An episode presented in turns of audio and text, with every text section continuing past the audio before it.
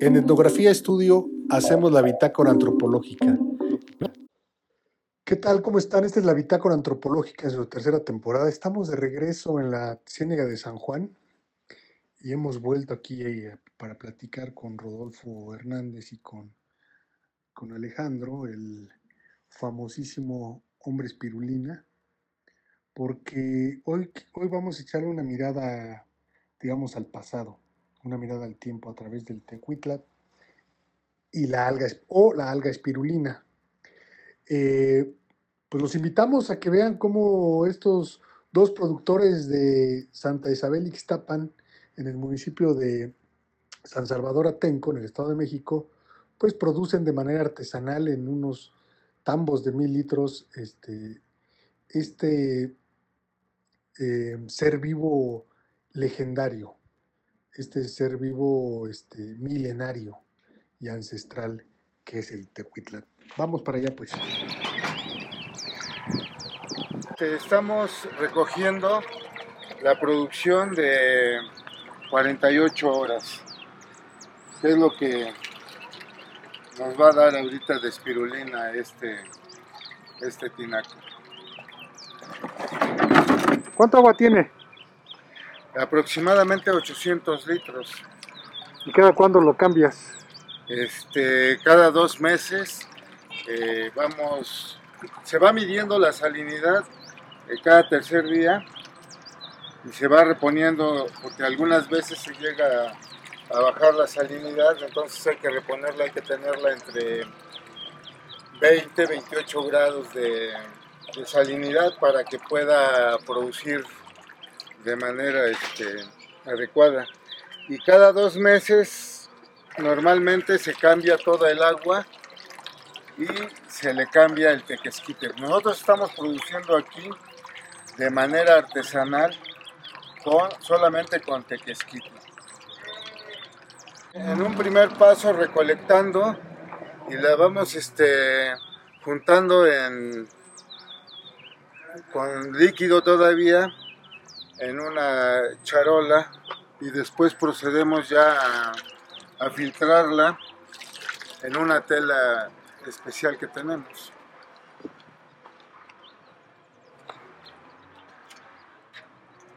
empieza a hablar de la historia de la espirulina. La espirulina se conoce desde tiempos de los aztecas. Se dice que aquí los guerreros este, mexicas, los guerreros mexicas consumían la espirulina en tortas que hacían con charales. Eh, se decía que por eso los guerreros mexicas eran muy fuertes y por eso conquistaron muchos este, pueblos en, esta zona, eran los que eh, tenían conquistado mucho del territorio. También la utilizaban los, este, los mensajeros y los corredores que en ese tiempo este, necesitaban mucha energía para poder llevar a cabo su labor de, mensajería. ¿Qué es la espirulina? La espirulina está, se conoce como una alga, pero no es alga, es una cianobacteria. Y se conoce dentro del género de la espirulina, pero realmente es una artrospira. Ok, ¿y qué, propiedades tiene? ¿Qué, ¿Cómo se produce? ¿Cómo, se, ¿Cómo nace, digamos? Ah, la espirulina, mira, nosotros hacemos la concentración de sales en el agua y esto nos va a dar una salinidad. Esta salinidad es agua salitrosa. Agua salitrosa que pues el agua de Texcoco es salitroso, 100% alcalino. Entonces lo que te va a dar es una cianobacteria que hace fotosíntesis con el sol y se crea esta bacteria dentro del agua. Que esto nomás se, este, esto nomás se da en dos lugares naturales en el mundo. Se da aquí en el lago de Texcoco y en el lago Chad, en África Central. Pero está considerada como de los alimentos más nutritivos que hay dentro del planeta Tierra. Esta espirulina puede llegar de tener del, 60, del 65% de proteína al 72% de proteína. Esta, esta proteína te va a dar vitaminas, minerales, aminoácidos, o sea, 65% que requiere tu cuerpo, pues con esta espirulina lo estás obteniendo. Se puede sobrevivir con esta espirulina comiendo hasta seis meses y tomando agua, no necesitas consumir alimentos. ¿Por qué? Por la proteína, las vitaminas, los minerales, los aminoácidos que contiene. Pues esta alga considerada por la NASA como el alimento del futuro. ¿Por qué el alimento del futuro? Porque mira, cada 48 horas nosotros estamos extrayendo, en un tinaco de mil litros estamos extrayendo 100 gramos de espirulina seca.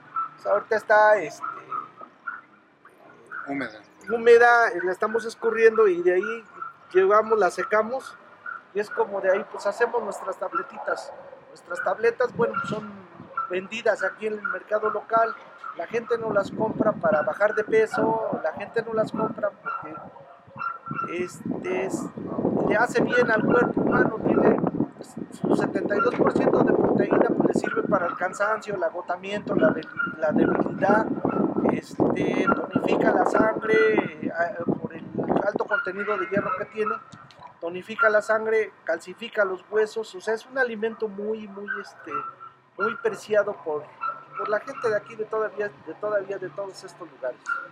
Mira, este, algo muy importante que queremos mencionar, como ya había comentado Alejandro, solo se puede obtener esta alga espirulina en dos partes. En el lago Chad, en África, nada más que es la espirulina platensis. Y aquí es endémica la espirulina máxima. Nosotros podemos decir que es espirulina máxima. Hay videos en internet donde la producen en España y todo eso. Cuando sacan la espirulina, ellos tienen que rasparla para poder obtenerla. Nosotros ya la sacamos, mira, y aquí sola se va haciendo, se va juntando, porque es una espirulina muy grande. Es la espirulina máxima endémica del lago de Texcoco. Nosotros buscamos la manera de producirla artificialmente. La, cepa, lógicamente, que la trajimos de la, de la poca que encontramos en la laguna y aquí la estamos reproduciendo nosotros de manera artificial. Sí, pero ¿por qué se han dedicado a hacer esto, pues, este, independientemente del... Bueno, pues es que es una fuente económica muy fuerte. Un kilo de, de esta espirulina varía su precio entre 500 y, 1000 pesos de acuerdo al, proceso. Entonces, este, pues es un, un negocio muy económicamente muy rentable. Desgraciadamente, pues este año para los productores este, fue un año malo porque te digo de todos los trabajos que estaban haciendo en el lago de Texcoco y aparte que se presentaron unas lluvias muy atípicas en, el país. Entonces, cuando está, este, esa es otra de las cosas que no dejó que se produjera de manera natural la espirulina, porque el agua se rebaja la salinidad. Entonces, de aquí que recupera su, salinidad, pues este, va a pasar un poquito de tiempo que se, haga, se, se vaya concentrando esta sal y otra vez vuelva a la salinidad específica para la producción de, espirulina. O sea, digamos, de manera natural, mientras mantenga el nivel de sal el agua, se va a producir. Sí, y así es como se produce el alga espirulina. Este, entre una reacción entre el agua, entre la sal y el sol, digamos. Entre el agua y el sol y la tierra, porque pues este debe de alcanzar una cierta salinidad. En el lago, por las extensiones que tiene, no, no, no lo alcanzó y por la muchísima agua que hubo, no lo alcanzó. Pero pues obviamente ya aquí, este, artesanalmente, pues ya hacemos nosotros nuestra concentración de sales ya le ponemos algunos fertilizantes en pequeñas cantidades y ya producimos alga espirulina. Pero bueno, que para nosotros pues sí es muy rentable porque pues llevamos más de 20 años nosotros este, produciendo espirulina este, y, vendiendo espirulina y tiene mucha demanda. Tiene mucha demanda. Aquí sí algo también importante es que después de la conquista el alga espirulina se dejó de consumir y se perdió en el tiempo. Fue hasta el año de 1960 que la Sosa Texcoco eh, producía carbonatos para exportarlos a Alemania, a Japón, a muchos países. Y empezó a, a aparecer el alga espirulina en los estanques donde ellos obtenían esos productos. Y ellos en un principio lo vieron como una plaga, trataron de eliminarlo con plaguicidas, con herbicidas, de todo, para poder eliminarla y no podían. Entonces, eh, de manera casual dieron con un, un, este,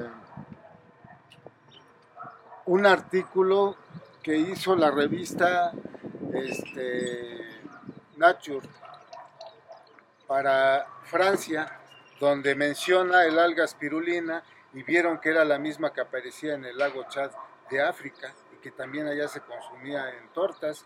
Entonces lo que hicieron fue hacer un convenio con la UNAM para que este, pudieran mejorar el proceso de la espirulina y, el filtrado.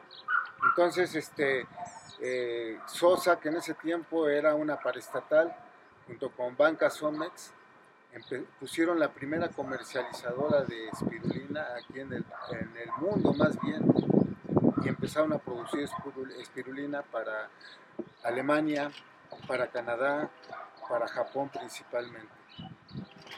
Esa alga espirulina, eh, en un principio cuando empezó la producción ahí en Sosa Texcoco, producían aproximadamente una tonelada. Después se perdió ese, este, se mejoró la producción y llegaron a producir tres toneladas diarias en, en- en los momentos de, pico de la producción del espirulina. Pero bueno, después en los años 90 se vino la huelga de Sosa Texcoco y, cerraron eh, la planta y se dejó de producir espirulina. Se perdió otra vez la espirulina. Y aquí es importante mencionar que productores de Santa Isabel y Iztapa fueron los que continuaron con la tradición de la, de la espirulina. Gente que había trabajado en Sosa Texcoco y se dio cuenta del potencial que tenía esto, siguió. Lógico que no en la misma eh, proporción porque no tenían los recursos necesarios para poder producir en, en grandes cantidades. Entonces esto lo hacían de manera artesanal, como ahorita lo estamos produciendo aquí. Este, y entre ellos, pues, quiero hacer una mención especial al compañero Alejandro Pineda Contla, que es conocido en todos lados porque es el que eh, se dedicó a producir la espirulina junto con otros compañeros en menor proporción, como el señor Rafael Villanueva y el señor Antonio Peña, de los únicos que se siguieron con esta tradición de la producción de la. Esto es algo muy importante porque lo lograron ellos. Estamos de regreso aquí en la Ciénaga de San Juan para ver, digamos, el primer paso de, de la espirulina, que es la producción del tequesquite. Bueno, aquí estamos viendo eh, un terreno, un gran terreno, pues, que, que tienen tequesquite y cómo están algunos compañeros ahí este, trabajándolo, ¿no? Estamos ahorita aquí en la Ciénega San Juan, parte de ella, y esa es la producción de tequesquite. Es el lago salitroso de lo que hablamos, y ahorita que es diciembre, pues ya se está produciendo tequesquite, y el tequesquite es la recolección, la cáscara salina que sale aquí. Y eso blanco que se ve pues, son bicarbonatos. Esos bicarbonatos y esa sal que sale ahí es la que utilizamos para la producción de nuestra alga espirulina. Ahorita lo que vamos a ver es llevarnos un costal a donde ya tenemos el cultivo, los, tinacos para la preparación de agua, para la producción de alga espirulina. Mira, algo muy importante o lo más importante de todo este territorio es el agua y el tequesquite.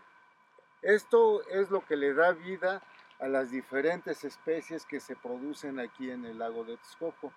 Lógico es que cada una de las especies necesita una salinidad diferente. Eh, eh, por ejemplo, la espirulina trabaja muy bien entre 20 y 28 grados de salinidad.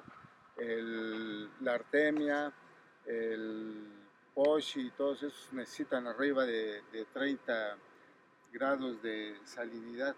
Entonces, esto es lo que le da vida al lago de Texcoco, tequesquite y el agua.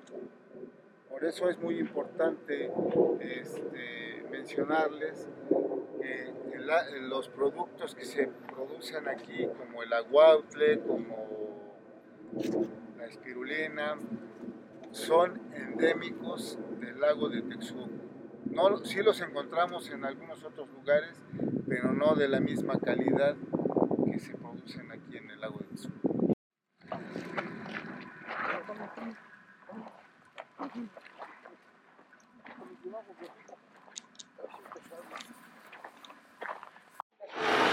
lo que estoy haciendo, pues yo traigo el tequesquite recolectado allá de, de la sierra de Gazajuana, allá donde se produce tequesquite.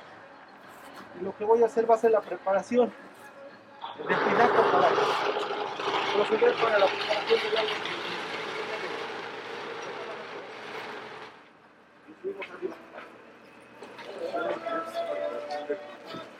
Esta es la preparación del cultivo de medio, de cultivo de la, de la espirulina. Aquí lo que estoy haciendo es calar el agua, convirtiéndole en un agua salitrosa. Este, esto es lo que me va a dar la salinidad para que el agua se ponga fuerte en sal. Pueda yo preparar mi agua para poner a los pinacos allá. Ya posteriormente, cuando ya se me adapte aquí la espirulina, ya la paso al pinaco allá la producción de.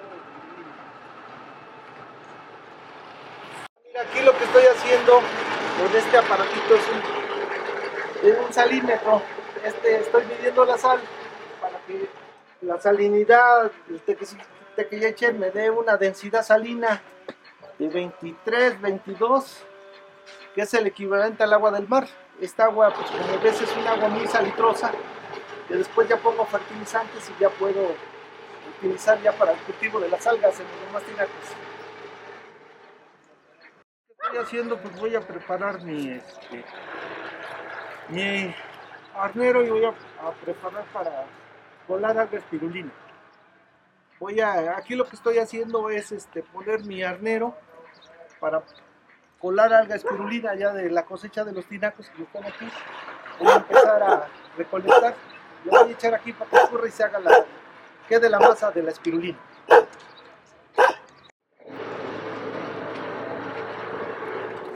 A ver, mira, aquí pues estoy empezando a la recolección del alga espirulina que ya se dio.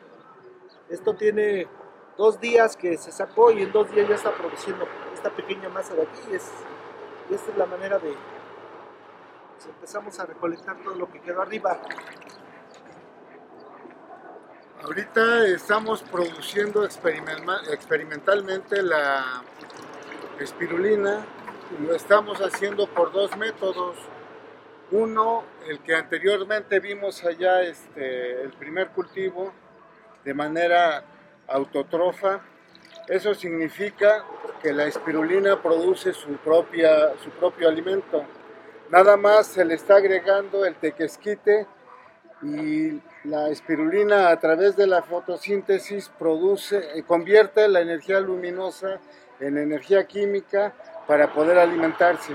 Aquí el compañero lo tiene de manera heterotrofa, así se le, se le nombra, porque él le agrega, está alimentando la espirulina, le agrega los nutrientes directamente. Después de que vacías esta, esta agua, ¿la vacías para echarla de allá? Este, no, esta agua ya es la que ya está produciendo espirulina. Allá es una, una, una esta agua que apenas se está preparando para prepararla, porque tarda entre 15 y 20 días ya para que empiece a producir alga espirulina. Esta ya es, ah, este, ya este ya es cultivo. Aquí están uno de los 20 tinacos, con lo cual producimos entre kilo, kilo y medio cada 48 horas. Ahorita lo que voy a hacer es este, ponerla para que escurra.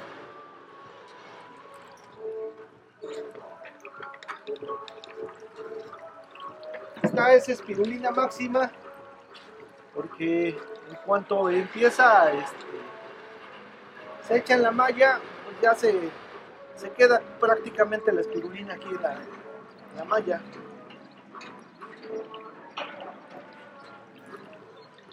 Espirulina altamente alcalina, su proteína es de 70%. Con esta pues ya se puede producir mascarillas, ya se, puede producir este alimento para peces también. Pues bueno, esta es nuestra labor que, realizamos y es endémica de aquí del lago de Texcoco, es la, pues, la, la espirulina. ¿Todo el año se puede producir? Ahorita eh, en este mes por el frío baja muchísimo la producción, disminuye la producción, pero después de febrero ya estamos produciendo alga espirulina. O sea, necesita también el tequesquite. Necesita el tequesquite, Entonces, sin lo- el tequesquite lo, lo- lo- lo cosechas en diciembre, Ajá. en invierno, y tienes toda la primavera y parte del verano para producir espirulina. ya guardo el tequesquite y ya tengo tequesquite para, para todo el año. Pero pues, prácticamente pues esta es nuestra manera. de- Esa no la podríamos comer, tendríamos que lavarla. Hay que lavarla, hay que lavarla este, para quitarle el, el salitre y ya posteriormente pues ya se puede hacer churritos y se puede hacer hojuelas.